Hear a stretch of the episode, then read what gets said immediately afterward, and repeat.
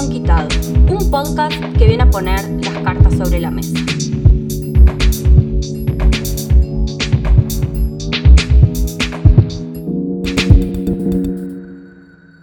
Autogestión. Esa palabra que siempre resonó en tu juventud y se transformó en una manera de llevar adelante la vida. Cristian, ¿de dónde sale el deseo y las ganas de realizar las cosas de una manera autogestiva? Y primero es las ganas de realizar lo que más tenés al alcance de uno, como para empezar, eh, donde uno se quiera empezar a desarrollar por sobre todas las cosas. Yo siempre me arranqué eh, de manera autogestiva realizando eventos, un ciclo de recitales llamado Nuevo Orden, lo cual de una manera autogestiva fue la manera que más pudimos llevarlo adelante en un montón de situaciones en lo cual se encontraba la ciudad en ese momento. Creo que nosotros nos encontramos en un momento con la salida de lo que era eh, pleno intendencia de lo que era el intendente Cantín, que por lo que todos se acuerdan, el intendente Cantín fue alguien que destruyó la ciudad de todas las maneras vive por haber. Era una manera que teníamos para municipales, era la manera donde directamente teníamos un local contado que era la posta, que era el único lugar que prestaba para tocar. Se había cerrado el teatro municipal y no había lugares, digamos. Directamente como que estaba muy complicado para poder llevar algo para adelante. Eh, nosotros siempre como que buscamos siempre por ir algo gubernamental, como para poder ver si nos dan una mano, si podemos dar un lugar ahí. Y siempre que nos fuimos un ejemplo, creo que el lugar que siempre nunca nos vamos a olvidar que fuimos al habíamos ido como el complejo cultural, cuando fuimos y preguntamos para poder hacer un recital, nos dijeron, bueno chicos, dejen una nota, taca, taca, taca, bueno, dejamos otra nota más, como para que, a ver si nos tenemos alguna respuesta por parte de ellos, y hasta que un día fuimos con Johnny y de, la nada nos dijeron, chicos, sinceramente no leímos la nota, ahí te das cuenta un nivel de inoperancia que están teniendo de ciertos sectores que tienen que estar encargados y que le pagan justamente para fomentar la cultura local hasta que te das cuenta que no, que ese es un camino que si no te están dando nada y de arriba tampoco te van a regalar nada. Nosotros teníamos los equipos, teníamos las ganas y teníamos sobre todas las cosas la fuerza como para que querés generar las cosas y generar el propio espacio de que nadie te lo va a venir a regalar y nadie te va a venir a quitar ese trabajo tuyo. Y a partir de eso, con un pequeño sistema de audio que teníamos, nosotros empezamos a movernos en diferentes lugares de acá de Gallegos y laburando de una manera, creo que como mencionamos anteriormente, autogestiva es una manera mucho más frecuente y el gusto es sumamente otro cuando no le tenés que deber nada a nadie, generando herramientas de la persona que nadie te lo va a quitar y sobre todo fomentando un nivel de, ¿cómo se diría?, de hazlo tú mismo, donde nadie te lo va a venir a quitar y se puede colaborar de varios factores y varios sectores, si se puede llegar a decir. Me quedo con algo que decís, ¿no? De mm, no leímos la nota chicos y eran jóvenes, ¿no? Eran pibes de veintitantos, con, con, ganas de generar cosas nuevas y espacios nuevos, con ideas tal vez que, que, mamaban de otros lados y decir, bueno, ¿por qué no suceden en la ciudad de Río Gallegos, no? Y como que la autogestión, como mencionaba al principio, siempre está relacionada con los jóvenes, ¿no? Con, con los pibes y las pibas que tienen ganas de proponer cosas nuevas y que la gente de, arriba o quizás la gente un poco más grande tal vez no está al tanto de, de esas movidas que suceden, ¿no? Y fue el envión, fue el envión diciendo que se vayan a la mierda, no necesitamos esto, no necesitamos estas personas. Si nosotros tenemos texto, tenemos las herramientas, en ese momento teníamos todas las herramientas posibles, como listo, no damos muchas vueltas. Ya, y sí, éramos jóvenes, todos nuestros amigos eran jóvenes, todas las personas con las que queríamos desarrollar eran jóvenes como también no. Había una mezcla de adultos, personas ya con hijos, abuelos, pero creo que todos siguiendo ese mismo lado, ¿no? El querer desarrollarse en un lugar autogestivo y sin querer depender de nadie, como ya lo mencioné anteriormente. Y sí, creo que también va de la mano mucho de la juventud, porque son los que tienen las cosas para decir ahora mismo sobre la mesa. Porque, qué sé yo, no es lo mismo que te venga un pibe de 20 años que te quiera plantear cómo, vive, cómo vivir su mundo de la hora, como te lo quiera plantear una persona de 50 años, porque su mundo ya no es el de antes. Y ahora los pibes están viviendo otra realidad y creo que los pibes hoy en día expresan otra cosa distinta. Y creo que justamente a, los chicos o a los más jóvenes son los que más como así sé que todo, todo lo que te falte, la palmadita en la espalda cuando no. Justamente los chavales tienen una mirada mucho más fresca de lo que está pasando hoy en día, de que te a venir una persona ya adulta que ya vivió, que sale a la calle muy de vez en cuando porque ya no tiene ganas, porque cuando creces, primero que todo te gana el trabajo, te ganan la responsabilidad, te ganan un montón de situaciones donde por ahí no te dan ganas de activar, por ahí ya tenés ganas de estar o simplemente ya la vida te termina dejando en otro lugar. En cambio, hoy en día los pibes son la voz de, todos nosotros y son la frescura más latente y hasta la opinión más, ¿cómo se podría decir? Más actual de las cosas. Sí, sí, la más subjetiva y quizás realista, ¿no? Con los pies en la tierra, como los caracteriza a los jóvenes, pero también con ganas de apostar a cosas nuevas y, e imaginar realidades distintas. Pero justo que decías esto, ¿no? Como de la palmadita en la espalda y, y tu idea, tipo, bueno, tranqui, pibe, ya se te va a pasar, ¿no? Es algo que caracteriza muchísimo a, como cierto sector de la sociedad cuando los pibes y las pibas también tienen ganas de activar cosas nuevas. Y mencionabas recién que se estaba yendo Cantín, el intendente de la ciudad, con un caos tremendo, ¿no? ¿Con qué realidades se estaban como enfrentando a la hora de decir, bueno, vamos a hacer un ciclo de recitales o vamos a, no sé, hacer una feria en la calle, por ejemplo? ¿En qué situación nos encontraba? ¿Cómo se encontraba en la ciudad? ¿Me lo repetís de nuevo? Claro, ¿cómo se estaban encontrando los pibes y las pibas en ese momento? ¿Cómo era la movida? ¿Qué andaban haciendo? Siempre era el quincho, siempre eran las chacras, siempre había que salir el eje urbano porque estaba comercio súper al mangazo, rompiendo las pelotas en todos los lugares. Lo único festival era por lo que se hacían en suburbios y después no había lugares. Esa es una realidad, digamos, la rama del arte, de la música, como que no había lugares para, para expresarse ni para moverse tampoco, o era tocar en casa, porque no, no había lugares, digamos. En casas ocupas, ¿verdad? Sí, o directamente las personas que se copaban con su casa, que tenían espacio, que tenían un quincho, por lo menos copaban con un par de amigos y era la única manera que tenías para moverte, porque después, la verdad que yo recuerdo que no, era salir, moverte fuera de gallegos y justamente el reino humano tenía que irse a una chacra para poder hacer un recital, era como que están impulsando un poco la música afuera del eje urbano y después lo que pasaba mucho, que listo, a partir de esa intendencia lo que empezaban a hacer, empezaron a derogar todos los bares de gallegos que en el centro no se podía tocar y que solamente, y ni siquiera podía haber boliches, con la nueva ordenanza solamente se podía estar afuera del eje urbano. O sea, mandaban a todos los pibes afuera en las rutas como para salir un poco del centro y que en el centro no tenga que haber movimiento juventud, digamos. Mandaron a los pibes a la ruta como para que, bueno, cuídate, no cruce la autovía si no fue la pasarela. Y imagínate que sacan todo muy para afuera y costaba muchísimo buscar lugar, nos costaba un montón.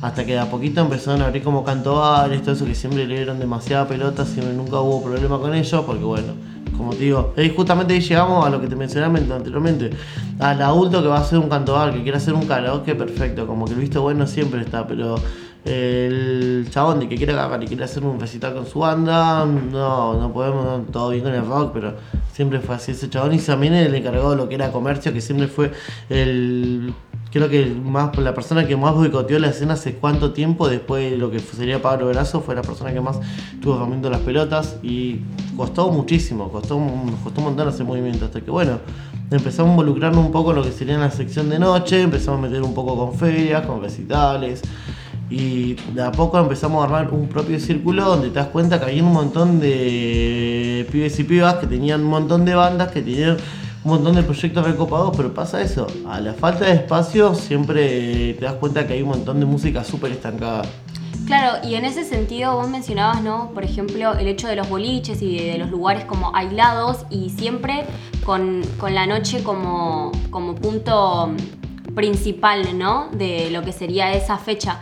Y en la noche también se quedan afuera un montón de pibas y pibes que son menores de edad y que capaz, no sé, los rebotaron en ese lugar, ¿viste? Y no pudieron entrar. Y también estás, primero principal, segregando a todos esos pibes eh, y pibas a la intemperie en un pleno invierno, ¿no? Que se vayan hasta la autovía de lo que sería la ciudad. Y después también los estás dejando afuera porque es a las 12 de la noche y son menores de edad y no pueden entrar. Entonces como que todo el tiempo los pibes quedan afuera y excluidos de lo que sería esa movida cultural, ¿no? Sí, tal cual. Y también creo que acá se perdió mucho lo que sería eh, la organización matiné, porque si vamos al caso hay muchos pibes de 12 años, 13 años. Un ejemplo muy gracioso me ha pasado que hubo un bar donde hubo un recital y hubo un pibe de que estaba muy en pedo, que se persiguió porque escuchó un patrullero, hasta que le preguntamos, amigo, ¿estás bien? ¿Te pasa algo? No, es que me vaya la policía. ¿Por qué te vaya la policía? Porque soy menor. ¿Cuánto tenés 12 años? Y sí, chabón, claro, si los chabones tienen ganas de ir a un recital, no van a esperar hasta 18 años, tienen ganas de vivirlo ahora. Y claro, y salir un poco de la noche también costaba muchísimo porque no hay lugares, digamos. uno no puede encontrar lo que sería eh, un espacio, mantener un espacio alternativo, como que eso nos cuesta muchísimo, costaba un en ese día, porque un ejemplo, después empezó a salir alternativas muy copadas como la fría, por ejemplo, los pibes de Sonoman, y empezaron a ver un montón de. Empezaba ya el complejo cultural, empezaba a prestar capas un poco más, como para que se puedan tocar un poco más de bandas. Y de a poco sí empezaron a crecer un círculo un poco más matiné, porque es sumamente necesario, si no los pibes quedan sumamente afuera. Claro, y justo que mencionas esto de la FLIA y de los distintos espacios que se fueron gestionando y se fueron creando a lo largo del tiempo, ¿cómo fue tu inicio en lo que serían este tipo de movidas autogestivas? ¿no? Recién mencionábamos el nuevo orden. Eh, si puedo empezar un poco más atrás, sale como iniciándome acá, que primero empezaba con los primeros empleos, las primeras changas, y pasó que yo estaba cubriendo un reemplazo en un hotel lo cual laburaba súper tras noche, ya mío podrido, ya típico, ya está, quiero dormir un día bien de noche. Y pasó de que estaba viendo que una banda que me gustó muchísimo, que se llama Loquero, estaban buscando eh, productores, estaban buscando puntos acá en el sur para poder hacer una gira por el sur acá de Gallegos. Y yo fue con un traca y nomás le escribí. ¿La Sí, sí, le pregunté qué onda, qué, qué es lo que estaba necesitando. Yo súper mega mateo, nunca nunca me traté de organizar nada, así que creo que fue súper de lleno, creo que fue muy cabeza lo que hice, pero bueno. Eh, les pregunté qué era lo que estaban necesitando, me pasó, mira, nosotros pedimos esta tanta cantidad de caché para el pasaje, taca, taca, taca, y un radio técnico. Yo al principio lo leí como 20 veces porque no entendía nada. Bueno, perfecto. Me vi mis números, alcanzo, buenísimo. Ya le mandé la primera parte y ahí fue donde, después de un montón de cosas que pasaron por la primera vez, que te la mandaste un montón de veces porque los chabones lo que lo si no me cagaron a palo fue porque son adultos y no sé, son copados y entienden que uno empieza así y se la manda. Eh, salió la primera fecha mía, que fue en un, un bar del centro, donde tocó Loquero, que estuvo súper increíble, bajó gente de Calafate, el veo turbio, fue como que te das cuenta que hay una banda puede llevar un montón de gente un montón de lados, así. Pero entonces tengamos en cuenta que tu primera fecha o la primera organización con lo que sería el nuevo orden fue traer a Loquero de Buenos Aires para Río Gallegos. Tengamos en cuenta que las personas que seguramente conocen lo que es Loquero van a saber lo que representa esa banda para muchos pibes, justo como mencionábamos, ¿no? Onda, había que poner un gran amor y un gran presupuesto ahí también. Era como mandarse un poco, tirarse en la pileta con el agua bien abajito. Sí, sí, sí, obvio, tal cual. Y, justamente igual en ese me encontré con un montón de cosas, un ejemplo así. Primero que la gente es muy puntual, la gente se queja a veces en las entradas. Y era una entrada económica, era 70 pesos, así como Uf, 70 pesos. Amigo, me estás reclamando 70 pesos en el 2014, no puedo darle. Bueno, perfecto. Y después mucha gente adulta, demasiada, la gente que vive súper de la nostalgia, estar ahí cantando a flor de piel con loquero. Me interesa mucho. Hay un video en YouTube donde encontrás muchos personajes conocidos. Les invito a que busquen lo que nos veo gallegos y lo encuentren a Samu dando vuelta por todo el poco. Y después ¿Qué más? No, me acuerdo que en una que yo ese día perdí plata, perdí toda mi plata que tenía, todo lo del hotel, la verdad que no me alcanzó. Y después hubo una persona que tiene un servicio de backline en el centro que estaba súper emocionada escuchando lo quiero, me felicitó. Le dije, ¿te puedo pagar cuando cobre de nuevo? Que sé que me fue mal. Me dijo, no pasa nada, boludo. Y como que me la rebancó. Claro. Me bancó hasta que cobre, hasta que cobre todo. Y le pedí disculpas de nuevo. Me dijo, esto así. Cuando me dijo esto así, fue como ok, es la señal de que va a ser así, ¿no? Va a ser así, claro, y que pasan un montón de cosas, como un día funciona y otro día no va a funcionar, y bueno, esto es así. Pero esto a nivel, hablamos un poco a nivel producción, ¿no? Y después el mismo año, bueno, cuando ya le empezamos a dar un poco de inicio mal al ciclo, al nuevo orden, con la idea que estuvimos con Johnny, fue como, bueno, ¿qué hacemos? Che, pero bueno, ¿qué posibilidad tenemos de traer a alguien de afuera? Estábamos viendo, che, nos contestó Pez, ¿qué onda? Y ahí arrancamos a ver con Pez. Eh, la posibilidad de poder venir para acá al sur es una banda que ya tiene muchísimos años de trayectoria. Nunca pudieron venir al sur, creo que lo más al sur que hicieron habrá sido Bariloche. Río Negro. Bariloche, la típica. Y hasta que pudieron llegar, éramos la única punta que faltaba, porque para llegar a Ushuaia tenían que pasar acá por Gallegos, sí o sí. Así que por suerte pudimos cerrar acá en Gallegos y después, bueno, eso también fue una idea que pasaron 10 millones de cosas, que puedo hacer un podcast de todo lo que me pasó en ese recital, porque sinceramente fue el día más estresante de mi vida. Lo haremos. Porque bueno, eh, pasaron muchas cosas. No, no. Lo vamos a dejar ahí, pasaron muchas cosas. Sí, sí, sí, pasaron cosas. Así que entre esa, bueno, ya le dimos un poco de vida lo que sería con el recital de Pest y a partir de eso nos dimos cuenta que nos siempre nos gustaba dar un enfoque más a lo local. Decimos, boludo, gastamos un montón de plata para traer a alguien de Buenos Aires, la cual no podemos compartir nada, no podemos compartir ni una comida, que casi nos cagamos piña con su plomo. Todo es como así, loco, esto no es lo que estamos buscando nosotros Sí, estamos tratando de fomentar otra cosa. Y ahí fue donde empezamos a dar un enfoque mucho más local a lo que siempre más nos gustaba nos atraía. Y ahí fue donde empezamos, un ejemplo, eh, ahí sí, el complejo no dio pelota. Y después ese complejo empezamos, ya empezó a abrir los cantobares, que bueno, el cantobar es un bolichero. El bolichero no tenés con qué darle, ya está.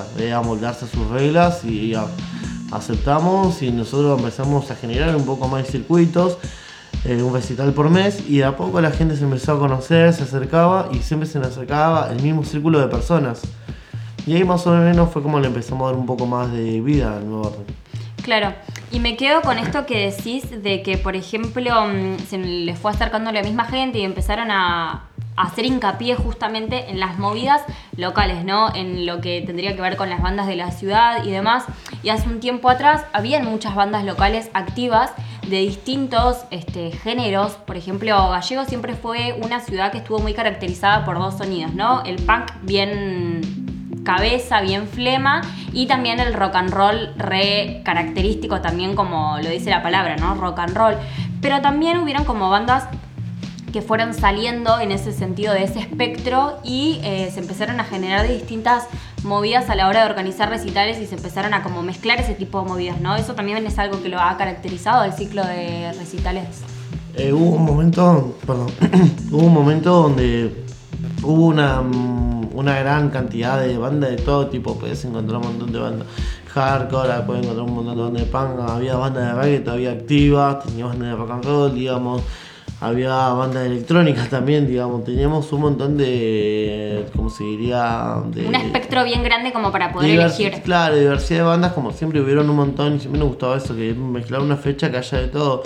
Imagínate que hubo una fecha que hicimos que también metimos un grupo chamamé, imagínate, como que se me vuelvo loca, ¿quién? En serio, César Vera se llamó. Que lo, que lo, metimos en un recital de uno, hasta cuando el chabón cayó fue como, che, ¿qué tenemos que tocar acá? Chamamé, pero no, no, ¿qué nos van a decir? No te van a decir nada, boludo, te te va a caer a risa, acordate. Y cuando se subió a contar, se, al chabón le encantó que la gente se recopó y hasta los propios chabones tiraron esa y así.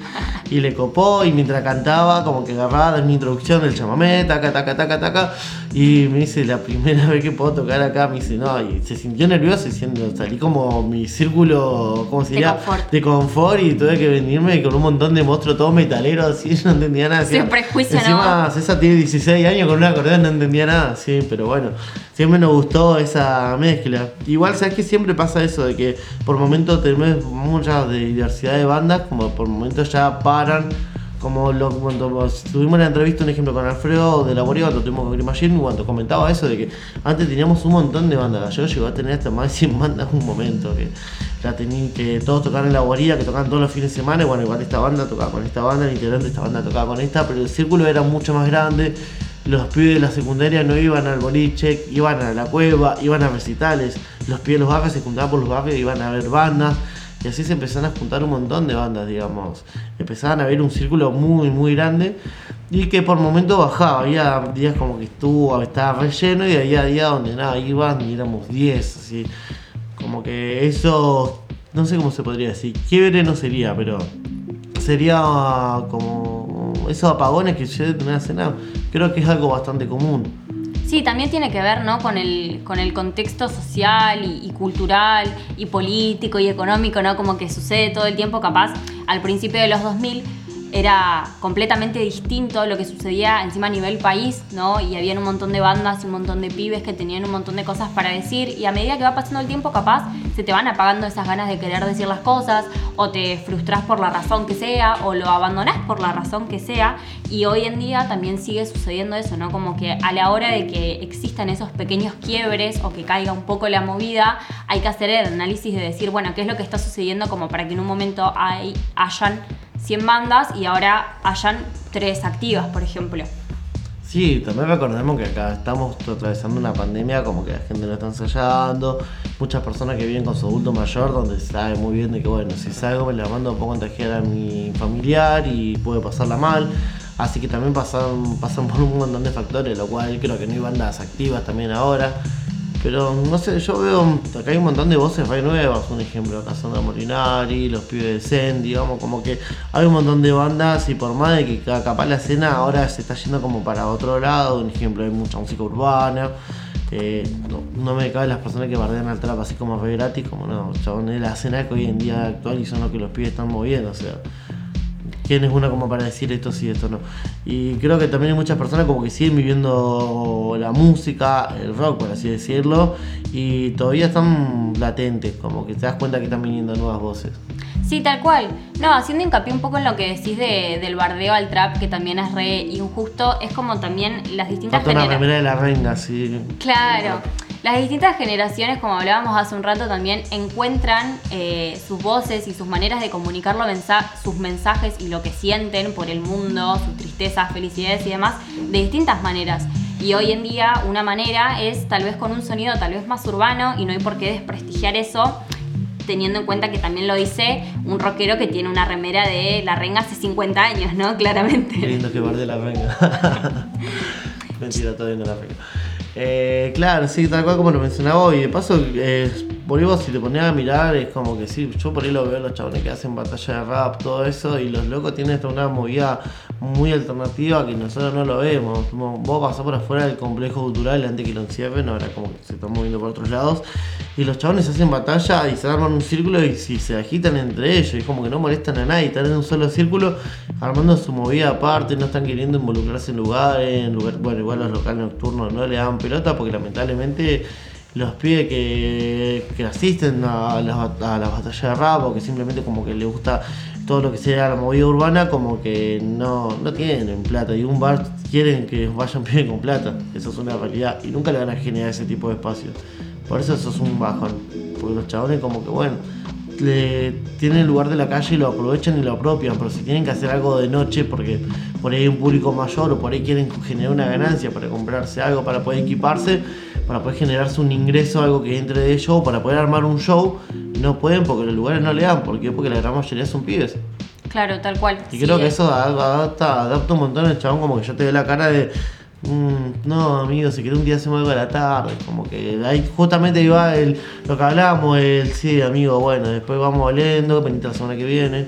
Y así la pateada va pasando por un montón de manos y termina la nada. Claro, tal cual. Y justo que estábamos hablando de la pandemia y el tema de, del presente, ¿no? De qué es lo que está sucediendo ahora. Esta pandemia claramente ha dejado como un rastro en lo que es la escena musical o en las escenas artísticas, ¿no? Como del no activar y de, que todo sea un poquito más difícil que antes. Porque no sé si sería el no activar, sería el que todo está un poco más complejo, primero por los cuidados y bueno, por todo lo que ya sabemos. Pero también tengamos en cuenta que estamos en el sur, ¿no? Y que si en general es difícil, acá se hace un poco más cuesta arriba el hecho de poder activar de una manera autogestiva o no. Y acá el viento siempre te juega en contra. Ya de entrada, otra cosa que dejó la pandemia, que no hay que pasar de largo, es que murieron muchos músicos esa es una tristeza gigante. Personas que fueron los que cultivaron muchísimo todo lo que es el hardcore, del metal. Muchas personas ya no están con nosotros. Así que creo que es un puntapié como para recordar. Y después sí, siempre Gallego siempre fue viendo en contra. Por ahí un ejemplo pasa mucho y por ahí me aplico con un montón de entrevistas en de bandas viejas. Es que nada, organizamos los recitales a pata. ¿Y qué, ¿Y qué cambia ahora? ahora tenemos autos. Y mencionan eso, de que lo único que cambia pasaba eso, de que, bueno, esos chicos no te contabas con un montón de herramientas, por ahí no tenés ni un trabajo estable, por ni siquiera trabajás, changueado. Y por ahí si tenés que cambiarte, no sé, ahora me parece una locura los precios. El otro día me compré unas baquetas, tenían 1500 pesos, sí, loco, son dos parillas de mierda. Imagínate a alguien si, que te haga, no sé, que ensaye todo el día, que que estar cambiando un juego de guitarra, que esté cambiando juego de cuerda de bajo, como que directamente de la economía se amolda un montón a tu nivel de banda. Y vos estás obligado a tener que moverte como para poder vos estar un poco más al día con tu equipo porque querés sonar bien. Lo principal creo que querés sonar bien. Claro, sí, bueno, ni hablar en ese sentido de cómo la economía irrumpe en esos deseos, ¿no? De decir, bueno, me quiero comprar un mic porque quiero grabar una canción o lo que sea.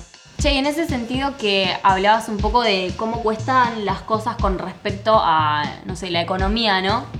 ¿Cómo es en ese sentido, o cómo lo ves vos, al menos con los nuevos pibes y pibas, el hecho de que se están empezando a organizar y empezar a generar estas distintas movidas, por ejemplo, vemos en el complejo cultural cómo se reúnen y hacen estas batallas de rap y demás. Este, también vemos movidas artísticas súper independientes con respecto a, no sé, Ahora, por ejemplo, va a haber una intervención artística virtual, entonces como que siempre se está tratando de, de organizar de otras maneras, ¿no? Tal vez. Y sí, siempre está bueno que se siga buscando como, con los canales de difusión, los canales independientes como para no dejar de difundir, para mí es una alternativa como muy interesante, un ejemplo como, ¿cómo te puedo decir? La Feria del Libro Pan, un ejemplo que cuando conversábamos con Bene, que nos contaba de que, eh, nada, los chavos están acostumbrados a viajar a un lugar, se encuentran los mismos pan de la Patagonia, que empiezan a juntar pan de todos lados del sur, y que este año no se pudo hacer, porque encima, ahora creo que está un poco más flexible todo, creo que se podría, pero en ese tiempo está la pandemia muy a pleno, así que buscaron canales de, de difusión diferentes como para poder armar algo muy grande, y ahí te das cuenta de todo lo que quedó. Claro. Y creo que buscar esos canales también habla muchísimo también de la persona de no querer dejar estar, eh, de no que querer dejar que pase la oportunidad ni la fecha, ni que la pandemia. Ahí te demuestra que la pandemia no es una excusa tampoco.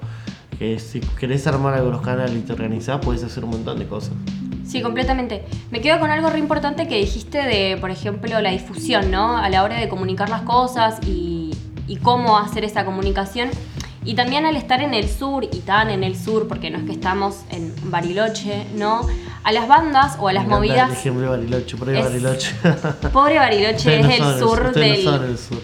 es el sur de los porteños. ¿Qué te estaba diciendo? Ah, bien. Esta cuestión de que, por ejemplo, a la gente del sur, en cuanto a todas las movidas artísticas, cuesta llegar un montón y ser, eh, no sé si conocidos, pero como llevar el mensaje a distintos lugares eh, más puntuales, como serían, no sé, Buenos Aires, Córdoba, Rosario. ¿Por qué como cuesta tanto eso? ¿Y por qué cuesta tanto el sur? Porque bueno, primero que todo tenemos una distancia gigantesca, después hoy en día los precios de los pasajes suben todas las semanas, como que creo que también por eso cuesta muchísimo y por ahí depende mucho de la ciudad, no podemos comparar un ejemplo Comodoro, que Comodoro tiene un público que, que por, por lo que me cuentan sigue siendo el mismo, pero que asisten un montón, les cabe muchísimo ir a visitar la movida, como que tiene un público lo cual pueden hasta participar. Que acá gallego por ahí no lo tenemos, porque por ahí como bajen de nueva, como los que por ahí se, se aburren, dejan de interesar los recitales, dejan de ir, y eso aportan un montón, porque uno no puede viajar tampoco hasta el sur sabiendo que, bueno, por lo menos mínimo recuperar el pasaje, algo que cuesta muchísimo, o también hay personas que no le importan, es como, no, listo, vamos al sur, no me importa nada, ya está, llevamos el pasaje, si no recuperamos el pasaje, viene acá al sur, y como que se quedan con esa idea más latente listo, quiero venir al sur, que hay acá en el sur. Como una vez me dijo una banda de punk que tocó acá en Gallego, dice, todo el mundo como que quiere ir al norte, quiere ir arriba, no, loco, hay gente de allá que quiere venir acá, quiere saber qué onda que hay abajo del país. Y venir para acá, aposta casi el fin del mundo, para nosotros es un sueño. Que sí, venir acá, tocó para 10 personas, pero para él cumplió un sueño y listo, vine y toqué acá en el sur. Claro, es re importante eso también, porque siempre es como estamos medio ahí un poco a la expectativa a ver de quién se acuerda de nosotros en ese sentido y también nosotros promoviendo y generando los espacios y las movidas, de decir, las generamos para estos lugares, pero también queremos un reconocimiento de, de otros lugares porque también estamos generando movidas acá en contra del viento, en contra de un montón de cosas, ¿o no? ¿Por qué cuesta tanto generar las movidas y, y hacerlas que resuenen a lo largo y ancho del país al ser tan del sur, ¿no? O al estar tan localizados en un lugar no tan puntual. Y depende de la movida que uno trata de hacer, ¿no? Pero primero principal porque bueno, estamos alejados de un montón de lugares donde creo que por ahí no se consume o no, ¿cómo se diría? O no se puede, ¿cómo se diría? A ver, juntar las necesidades básicas como para que se pueda tenga una cierta funcionalidad. Un ejemplo, si vos tenés una banda, me imagino que tenés un montón de canales de difusión para poder llegar a Buenos Aires, pero bueno, en Buenos Aires tener la, desventaja que por ejemplo, si vos querés ir a un bar con buen nombre, vos sabés que, que ese bar ya te labura con un año de anticipación y ya si preguntaste un mes antes, están diciendo, no, tenés que querer el año que viene porque la verdad que los bares laburan así, tienen ese nivel de producción. A menos que por ahí, un ejemplo, tenés a alguien de allá que te pueda armar la fecha y ahí empezás a armarte tus propios canales de difusión, como un ejemplo. Yo vengo, venimos para acá y después la próxima que nosotros que vamos para el sur, hace vos, no, hace vos la fecha allá y nosotros podemos ir para allá. Y ahí también te empezás a armar un círculo y empezás a generar contacto por todos lados. Y así creo que también, ejemplo, más claro que te puedo dar son los pibes de Pura cuando hicieron la gira por Sudamérica. Que hicieron Chile, Brasil, Uruguay, Buenos Aires, como los contactos los tenías y ahí a poco te va armando todos los círculos. Y así fue donde pudieron armar su gira. Y así como vamos generando todos los puntas para cuando en algún momento pueda volver a viajar, o simplemente está, ya el contacto lo tenés, me imagino que pasa un poco más por ese lado.